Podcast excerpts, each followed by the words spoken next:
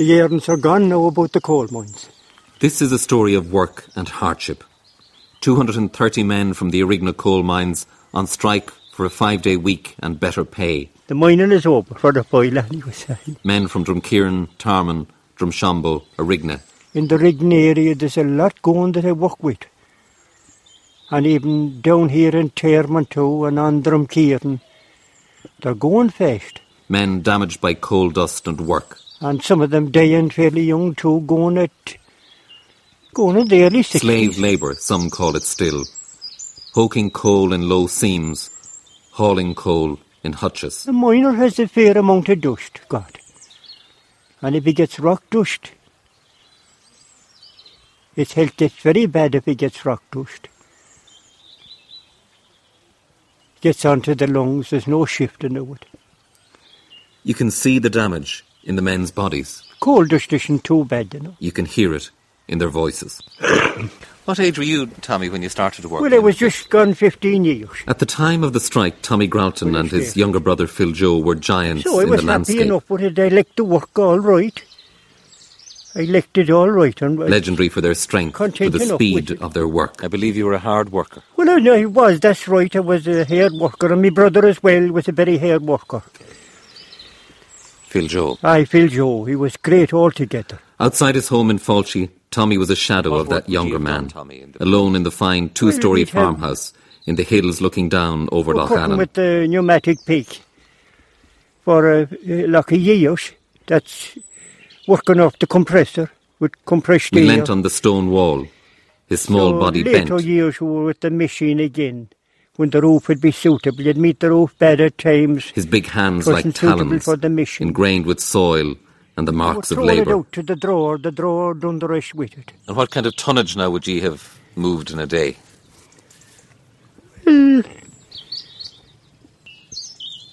I suppose 10 and 12 ton of your 12 or 14 years of coal wall. It went out and went to the pit head and was weighed as it was coming out. And would there have been many men able to to bring out as much in a day as yourself and Phil Joe? Ah, well, there would. Oh, there were some great workers. Oh, there were great Regna men there was great workers. Oh, very, very hardy.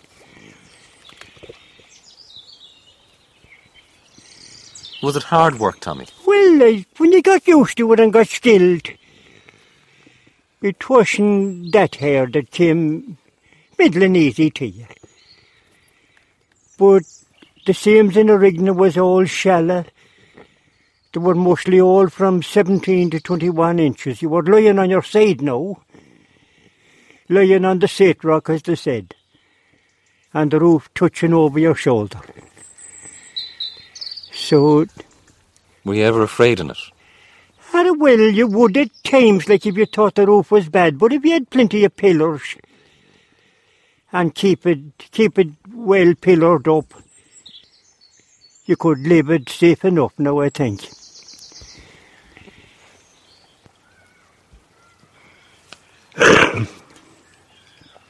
How was your? Did you get coal dust at all? Ah, well, I did, and even in the lash foil, I feel it now a bit.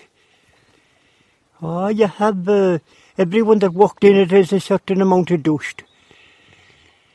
Some, as they went by, if they got rock dust, oh, it comes very severe on your health. When you get a flu or a cold or hair getting out of it. But we done a file at the rock, at the museum tunnel too, me and myself and my brother, boarding the rock and, and blasting it. Oh, there was plenty of dust there. Plenty of it. So my brother passed away in the last few years. I worked in plenty of wet conditions too, with drip from the roof spilling down at you.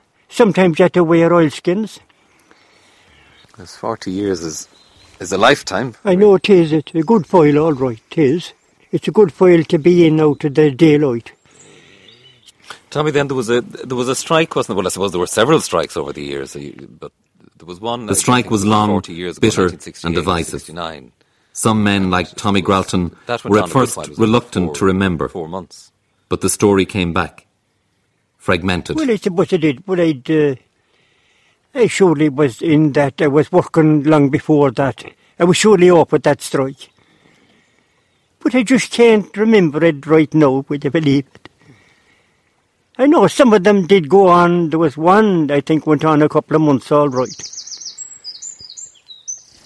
Peter McNiff is a guide in the Mining Museum in Rigna, Uh, where the fear Groutons you bored the rock. Which is better to have fear in you, because if you decided, you know, I can't care, couldn't care, you just didn't prop enough, and you then would definitely get hurt. and where you get some faint idea of what working conditions of an were go home like. from work at night, the men were still cutting coal, and I was a long journey from here, many miles, and I could have, I'd be having a little of tea at home and getting something to eat. I could see the lights blinking every time that the, the machine would change, the, the, the jibby get stuck on the rock, the, the whole thing would stick, and you had to keep turning the motor to get the jib off the rock, and I, the lights in the house at home would go down every time, and the whole valley.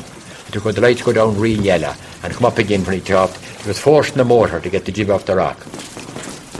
Peter, listen to the water there dripping and coming down the sides. Was, was that constant for you when you were working? At the coal face, you were releasing water, new water every time. So water be dripping in, in a mine was, if you just stopped for any second that there was no noise going on or an, an idle time, all you'd hear was water, water all the way.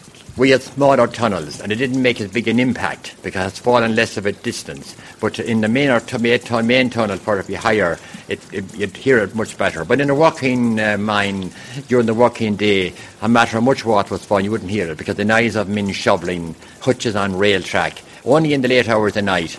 Also in the mountains in Arigna, we took out the coal seams and we extended the tunnels with explosives and we packed the stuff back that we blew down in place of the coal to get rid of a number one behind the little wooden props called the pillars that held up the steel and packed it back behind them.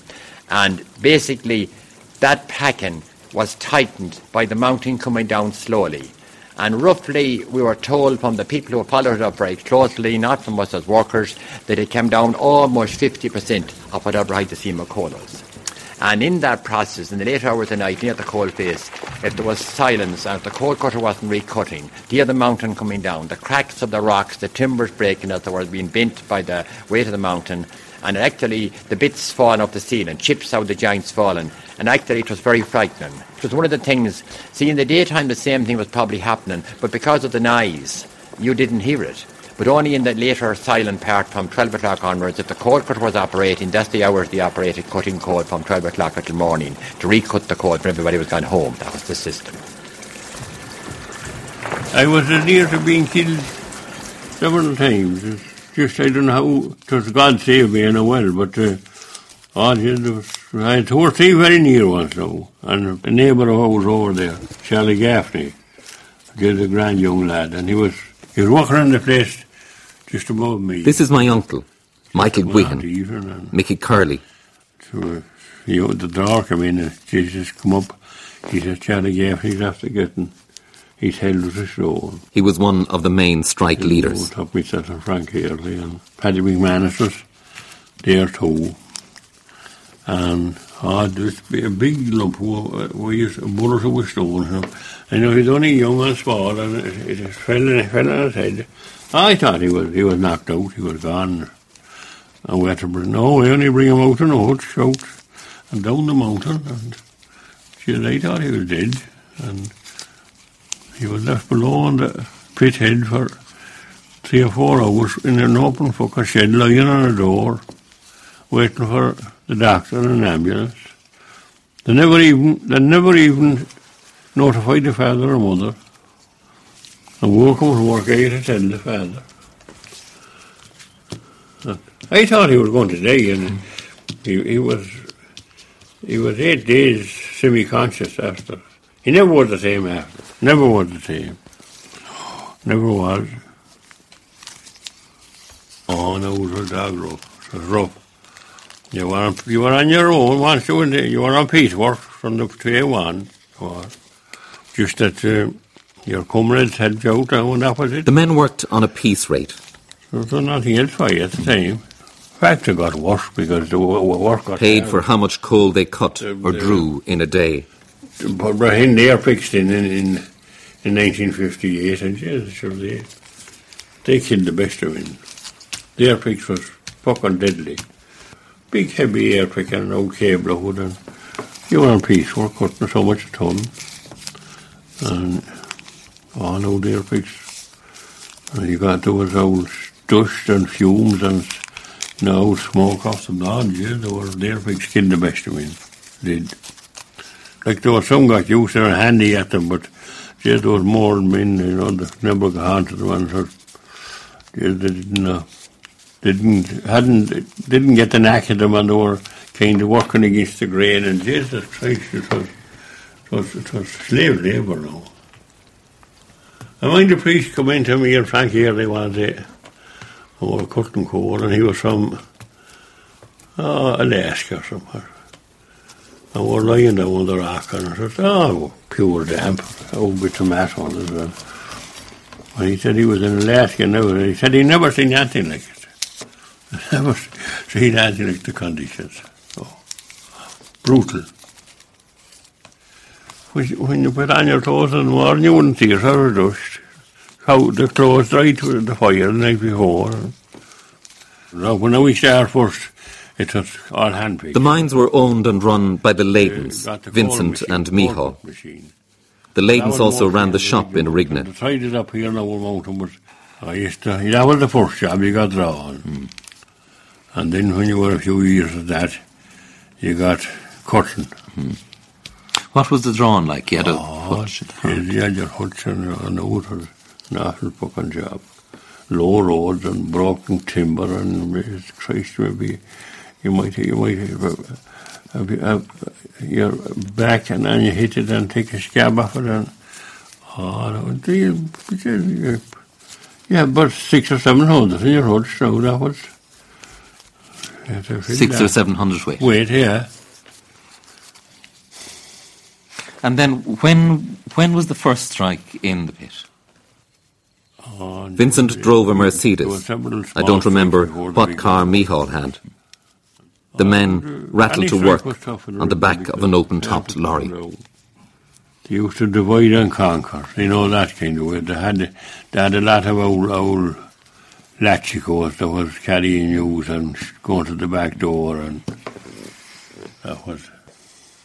And then, Mickey, the, the big strike in 68. How did that start?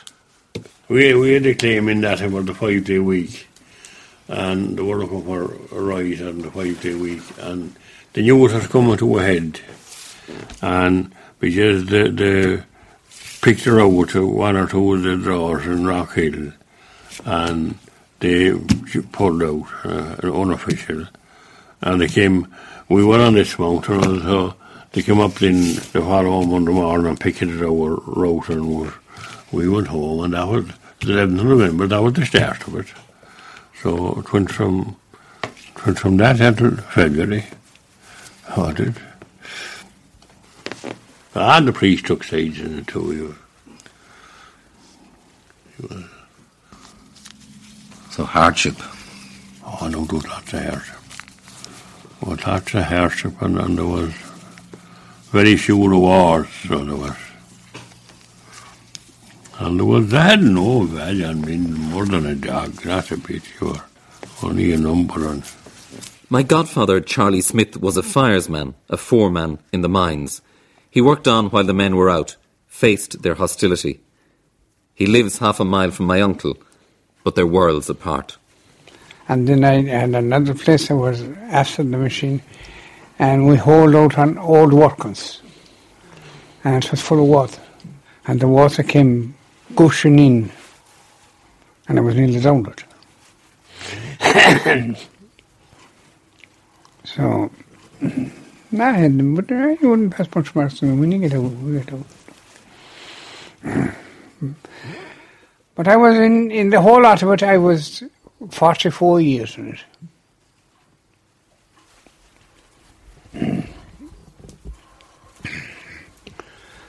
And I suppose it's just time for me to leave it at that. when you say you were firesman, Charlie, what, what did that involve?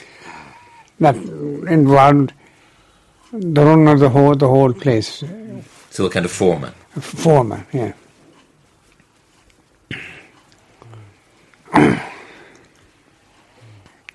You meet some grand fellas, and some fellas very comical and humorous, and then you could meet. You could meet. I, I, I could name him now if I. Mm, oh no, not to be held too far away. But I suppose some people didn't like being told what to do or asked to do. Some people wouldn't like, and and some people would. Meant what they were doing was, no matter what they were doing, they were doing it right. Rows were a common thing. There was some people walk out. Couldn't start about anything. Could start about anything. And the smallest of things. There was hardly a day there wasn't a row in some part of it. Some of them was in the union some of them wasn't. And some of them wouldn't join the union no matter what. But for myself, I was 44 years and I never was in the union. When it got to be foreman, you wouldn't be taken in the union anyways. It was the worst job I've ever had. Everybody was at about something and then come out in the pub and here and there and I I got fed up with it and I in the latter end I put my bag on my shoulder and I went out, walked out. The long strike. It was 27 weeks. An ugly strike. Was, there was ugly things done and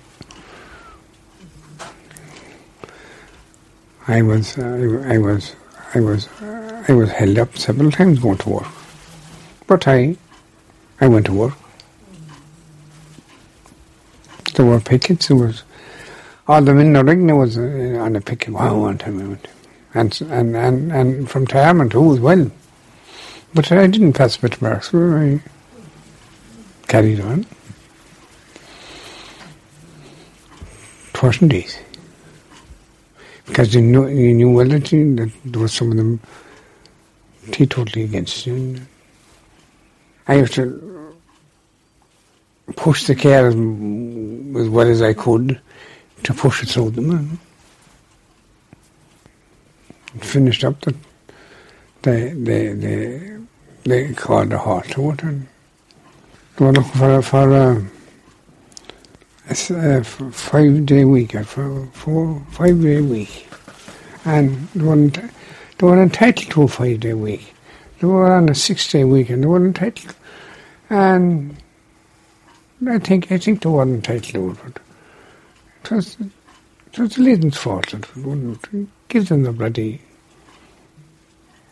extra and and, and uh, there'd be I'd say that we inte in the pocket to the rest. So you you agreed with what they were looking for, even though you didn't I agreed, but I couldn't. strike. As I couldn't, I couldn't, I couldn't, I couldn't say that. You see, I, I'd, lo- I'd, I'd lose my job, and uh, and I did it wouldn't be a big loss.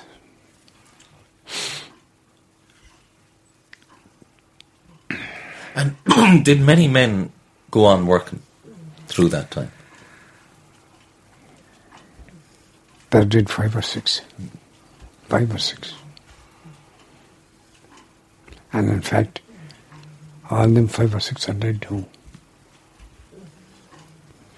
I'd say they were they were kind of forced into it. I wouldn't. No, it wasn't.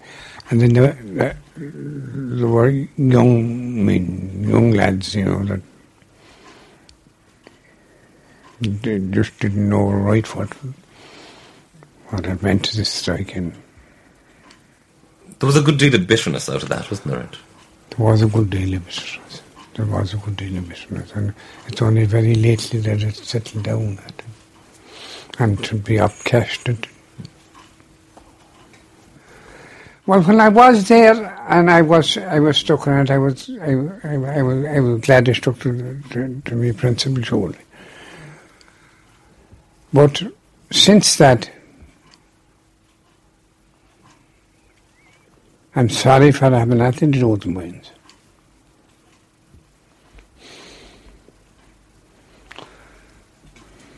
But I wouldn't go back no road.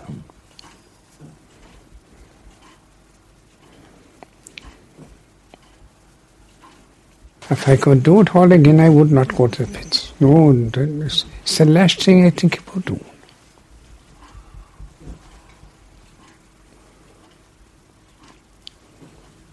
I,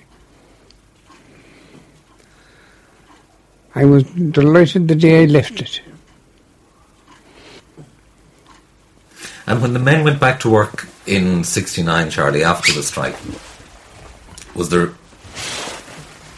was there any um, were they hard with you or did you find it hard to work with them after? Well, in fact, no, they didn't. No, there was, there was, there was, there was some of them. There was some of them that, in fact, that's some of them didn't, didn't bid me the time of day since. But uh,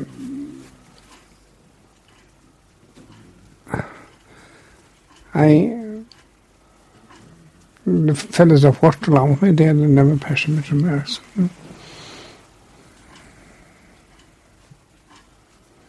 And was there any bad feeling in the pubs or around mm. socially? There was oc- occasionally, occasionally there was, occasionally there was. You get an odd dig here and there. Pass no heed of it. When the mining museum opened, it opened up old memories. Scars for some families who had never known the extent of the hardship and suffering in the pits. We've seen some hurt with people here from the. We had to think about how they're. We've seen people so upset inside that we didn't know what to say to them.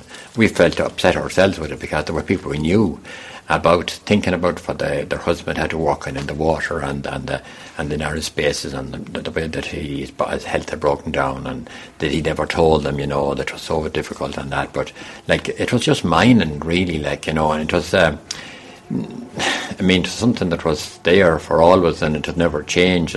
Some mines wouldn't be as wet as others, and some mines would have better sealing than others, and you know you'd have all those things. But if you're in a difficult, very weak sealing and a very wet mine, you really had an awful hard time in it. But the feeling of people, let's back, go back to the feeling of people for thinking back on their husband, which they never seen where he worked. They heard about it in some detail, but to see it really hurt them we've seen a lot of tears here in the early years with members of families who are ex-miners and had passed away. Um, we never thought that might happen. The day we opened and the first time we you know people that wasn't in our mind that we would see that happen you know but it was real. It was real. It was uh, it was hurt. Just hurt you know. Anybody um, a, a mother of the children when being with the youth girls you know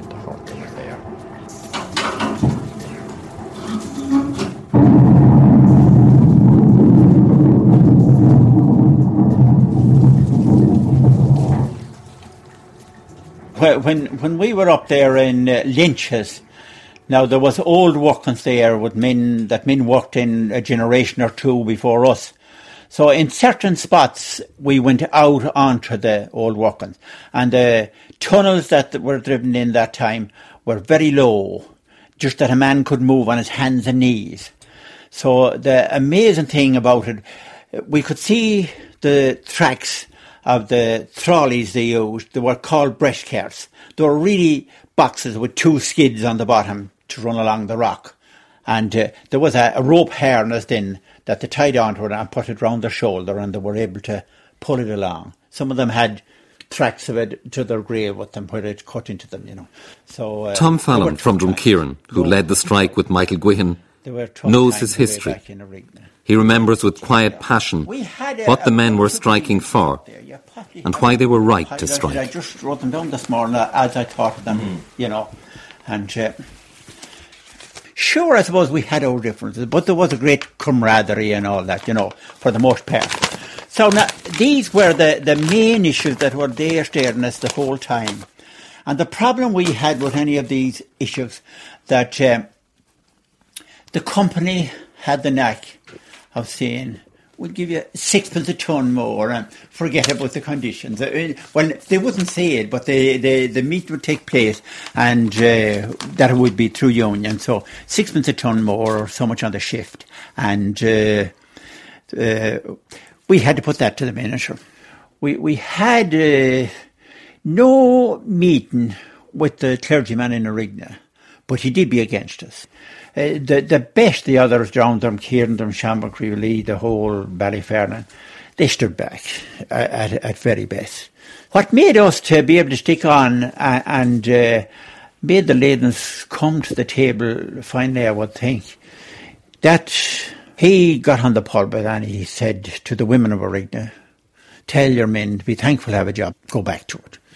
They came out of the mess and they, they, they said that man isn't interested in our men. And that strengthened up the thing then. That strengthened up the thing. Unsung heroes were the, the women and families behind the men, you know, because they had to try and make ends meet. We were well aware of that. And that is the sadness of a strike, you know. Everybody can do without it, but some more than others now, it has to be said. Some more than others you have to put down your foot and odd time, we're saying. You may lose a, a bit of money, but you, you, you, gain a bit of a principle all the same every time, you know, because that company knows that you possibly will do. They, they won't rub the feet as much in you. If a, if a builder would say gets away with it, sure he'll do the same today. Won't you get work done as cheap as you can? That I, I always seen it a bit that it's up to the men to stand up and be counted, sort of, you know. You have to, you have to do that. You have to do that. I think that you have to get people together and and uh, fight for a cause. You know, when you're young and you're able to do it, and by and large, you'll have a better society and a, a better country out of it. You know, we're all men now when it's all over. What was it, what started the strike? Do you remember, Charlie? I mean, they were looking for a five day week. We're looking for a five day week now. Charlie Hopkins from Arigna remembers a lot of what went on at that time. But uh, a small number of drawers in in uh, Rockhill Pit went out on strike over. Um, they were looking for an increase in wages on the ton of coal, and that started an official strike. And of course, Leyden locked us out, so we were we couldn't go back and work the, the, the time for work the the, um, the the length of time that was needed to to make the strike official. So we ended up with a, an unofficial dispute. What age were you then? I was 19 at that time, and I was a spokesperson uh, for the drawers at the time. You know, I remember clearly the night that the two boys were sent back, and there was about seven or eight of us, and I, I, I would have been great mates with the Lynch's lads. And we made them, and we were standing down the corner probably in the store, and he slammed the door. and We could hear the bang of the door. That's that they were going to go back, but they knew that uh, had the damage done because he was hoping that for years before that, I suppose for 20 years before that, the place had been racked with unofficial disputes. You know, we never had a proper uh, official strike. And then you'd have lads breaking the strike and going back to work and all that sort of carry on. And he knew that. It was history repeating itself. Uh, we had a big march to Shannon, a lot of publicity, and the ESB uh, intervened at that time to offer uh, an increase to the to the lanes, and uh, they in then were able to to um, give in to some of our demands, not them all now, but uh, some of them anyway. But you got the five day week. We got the five day week at that time, and uh, a lot of controversy. We had a local priest in Arigna who went against the strike and uh, even interfered and had what was called or termed at the time a housewives ballot. And he preached on the altar that if the men didn't go back to work, the women should not cook their dinner or do anything for them. So the ballot was issued um, to the women in the church and uh, well, was returning to them. And he, he called a meeting, and I remember on a Sunday evening, and he had his ballot. But uh, and what way did that uh, the, the, the, ballot go? The, the ballot was put into a bucket and was burnt, and never was counted at all. And that was the beginning of the end for that priest as well, because when the strike was over. Um, he looked for monies to do some renovations on the church and he got no response. So the bishop moved him on. He got his answer. He did. He did. And did he did he accuse the men of being communists? Oh, he did. He he read from the altar that we were communists, Uh, and it was at, at the, there was two masses in the ring at that time. There was one at eight o'clock and then one at, at eleven. And a number of us had heard about it because he had said it at first mass. So we decided if he said it at second mass that we'd walk out. We were the young lads and there was Jogan Martin and and John Peck and McManus and um, Johnny the Clyde Guihan and Seamus Gillooly and myself and a few more. So we, it was serious stuff because there was no money to be had at all at the time. And that march then uh, to Carrick, Charlie, do you, do you remember that? Oh, I do indeed. I do indeed. And uh, I remember there was there was a few people trying to prevent it, but it didn't happen. But uh, it got great publicity. And at Drumshanbo Vocational School, uh, Griffin was the headmaster, and he had the flag uh, at half mast. And, uh, and then at Leitrim Village, there was a local shopkeeper, Eddie Guihan, who was down in, in Tarmon. And Eddie had creamery cans of tea and sandwiches, and, you know, it was Did some men continue to work then while the strike went on? Oh, they did. Now that that was mostly that that was was that was the saddest part of it, I suppose. Vincent Leyden, I suppose, uh, thinking that he was helping, got a group of men to go back to work. They were mostly from uh, the Tarmon area, and then the, the lorry drivers were from Arigna. But um, that was resisted uh, greatly. I remember uh, we went down to the power station. I remember a fellow called Coyle, John Coyle, I think it was, and he lay in front of the lorry. You know, had his head right up to the wheel, and the driver was going to drive, but the girl stopped him. And I can see his head just under the front of an old EEC truck, and the driver revving the, the, the truck like it was, you know, it was awful dangerous uh, stuff now. The Gardaí uh, eventually, Vincent Aiden was there too, and the girls uh, told him, you better back off, because you're not going in here. Nobody could, we, all we had was, was placards, you know, scabs go home, you know, whatever. Sort of makeshift uh, uh, placards. We all, we all give them the message in writing and I was shouting at them. yeah. Like we, I can remember the feeling of hatred that we had, you know, that these colleagues of ours would do such a thing. After you all went back to work then, did you talk to, at all to any of the men who broke the strike? Did you ever talk to them? We'd have met them in dance halls, but they weren't afraid to go to the dance halls. You know, they were young fellas and they were afraid to go out for years, I'd say, afterwards. And I remember at the Rangers Road that took place, no, I wasn't at the dance. Down at Dunkeer, and there was Siri, there was two of the lads were seriously injured. And that was all over the strike. See, there weren't more colleagues of, our, of ours either. We had a different, no lad on our side, apart from a couple of the lorry drivers, and we gave them lots of stick for long enough, you know, called them scabs and all that, you know. Do you remember the day you went back to work? I do. Vividly now. As I say, when, when the strike, uh, the unofficial strike started, we were about six months in in uh, Rockhill Pit, and we were on an air pick run. But we were working in bad conditions uh, as well, you know, and uh, very hard cold. It was just cold that wasn't viable to take out with the cold cutting machine. So we had a foreman there that wasn't that nice, but he was uh, he was a pure dog, a pure dog. He gave the men dogs abuse, you know. But uh, yeah, that, that wasn't a nice period working for that fella. Now I was that's why I went to I went to America with the year. I got away for twelve months. I was glad to get away from it. But I know that there was tremendous animosity up on on uh, on Lynch's Mountain. There was there was war up there. Uh, it created a lot of bitterness anyways a bad feeling and ill feeling and divided neighbours and even cousins split. Sort of serious. Have you talked to Michael Green? has he? We have, yeah, we talked to him. What for is he, you know? Not bad, you know. He's, he's, he said he wouldn't set foot in the museum. Yeah, yeah. Well, I wouldn't have much. Uh, uh, it's not telling a true picture. In the first place, it's not a genuine museum. It was an old rock tunnel. We never, that never uh, had coal mining the way that coal mining was done, you know. But they just, it's a camouflage job, so we wouldn't see it as an authentic uh, thing at all. But that's maybe why I didn't want to say that, but you know, it's as well to, to see it. I don't want to be running the down. It's bringing in tourists, and if it is, good luck to it, you know. But there's a lot of it now fantasy. So you saw people crying in here. We've seen people so hurt when they seen the reality of the, the place for men and the work, it was like, uh, it really, really were.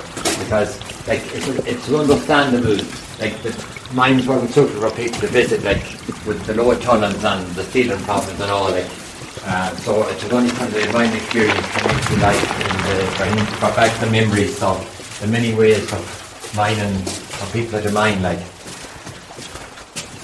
Thanks very much. Pleasure. Pleasure. As you leave the museum, you see photos, some of the history of the area, many of the characters, Musical history. social history. That's Paddy Mac's wife, Betty McManus, and that's Betty's sister. That's Sean Wynn's sister down here. That's Colonel Sean Suzanne, that they call him. Yes. sister there. Some of the miners That's- named and unnamed. sisters and Just having a bit of fun with them. But they're just some of the realities there. There's a, a photograph of the strike there. And in a corner, almost hidden away, a small memory of that 68 69 strike. Tom Fallon, Johnny Clyde. There, there, there's a bit on it there at the bottom. About, I'm not sure, it's on 12, 12 mile march to Carrick and Shannon. Um, better working condition, 1969, yeah. That's just. Arigna miners strike for five day week. Um, trying to get from Johnny Clyde, Tom Fallon. Just not getting this. John Cullen. John Cullen of Shamba. And um, I, I know his face, but I can't. Well, actually, we have them here. Um, they are. Paddy McMorrow, Jogan Martin, John P. McManus, Joe Cullen, Joe Cullen. Michael Guihan, Joe Smith, Joe Joe Smith. Smith, John. Guihan, Tom. Fallon That's it. You have them it there. There. on the march. See, How was the strike was to get settled? Bits of everything. The good way it was the done then. but that's a tighter- Politicians putting pressure on. Look at it. The E ESB so giving more money to the owners for for the coal, the. That's right. the men getting their five day week, Correct. and There slightly increases improved pay. times there strikes. And the government got the ESB to increase the price of coal to the company to cover the cost. That's the way it happened. And then they're at the end, the problem was the coal was so dear, the ESB wanted to close it because the coal was so dear on them. The coal, were, they were paying £68 a tonne for coal here in Arigna uh, at the time. They were buying um, American coal at £27 a tonne below and, and money paying for the station delivered. So there was, it was the strikes, the increases were given to set the strikes. The company couldn't You were saying that, that Miles Miles McPadden Yes. was a great wit that he had a few good good lines about the about the mines. Oh, I said the mines was kind of like purgatory. It was, you suffer for a time before you go to America. I know a lot of the workers in the coal mines, they pulled out after a while and went to America. Back in Tarmon, and three days before he dies, Tommy Gralton begins to remember more about that strike. Uh, did you, did yourself and, and, and Phil Joe and a, a few more men from around, did you work part of that time through through that strike? Was there a Oh, I know there was a strike that we, the company kind of forced us, would we go out and work? There was the pick 12 and forced them, would they go ahead and do bits of work? Work on. But after a couple of weeks, there was a settlement granted and we were back with the rest again. And going out during the strike and all that, well, it was bitter for a while, but it went off after a while. Time healed it off. It came to an end, the bitterness and all that.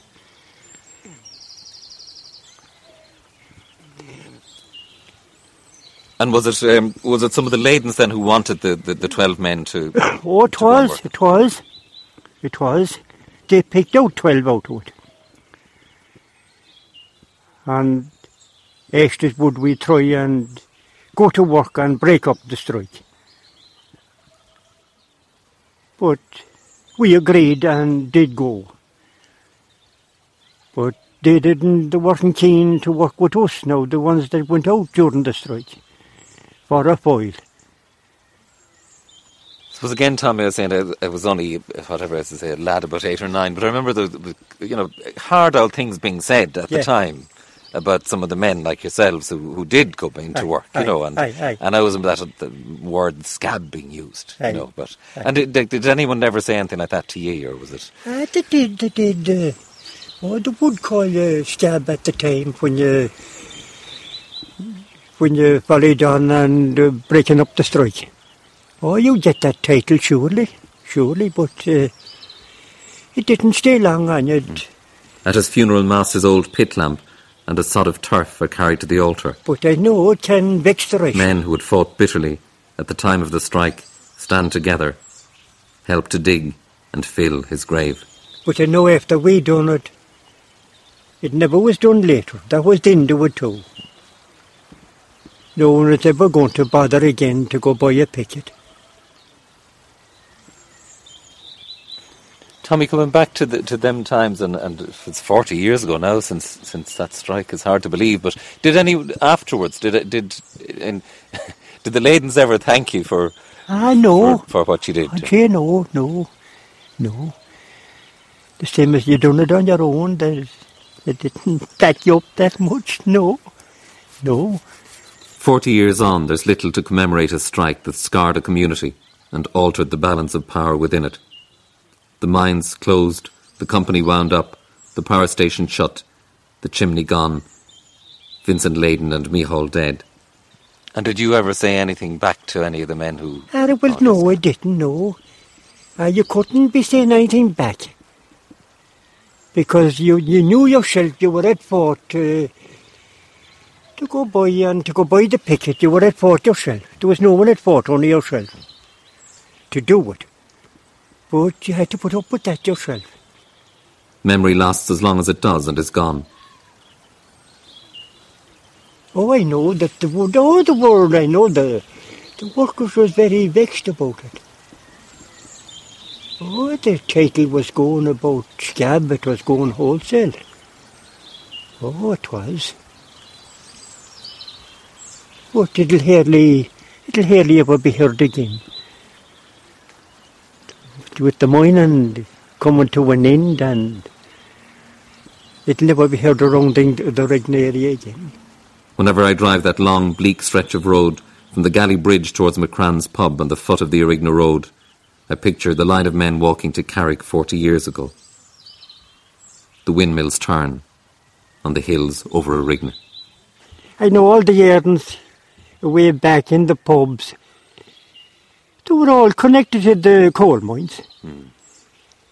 They'd be asking you how you were getting on in the pit and what height was your coal and all this and it was all the talk about the the pits in the area.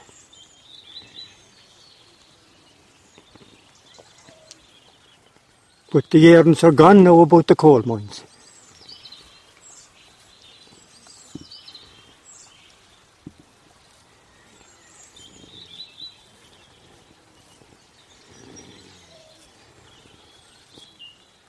So the mines is the mines has closed and the story has ended.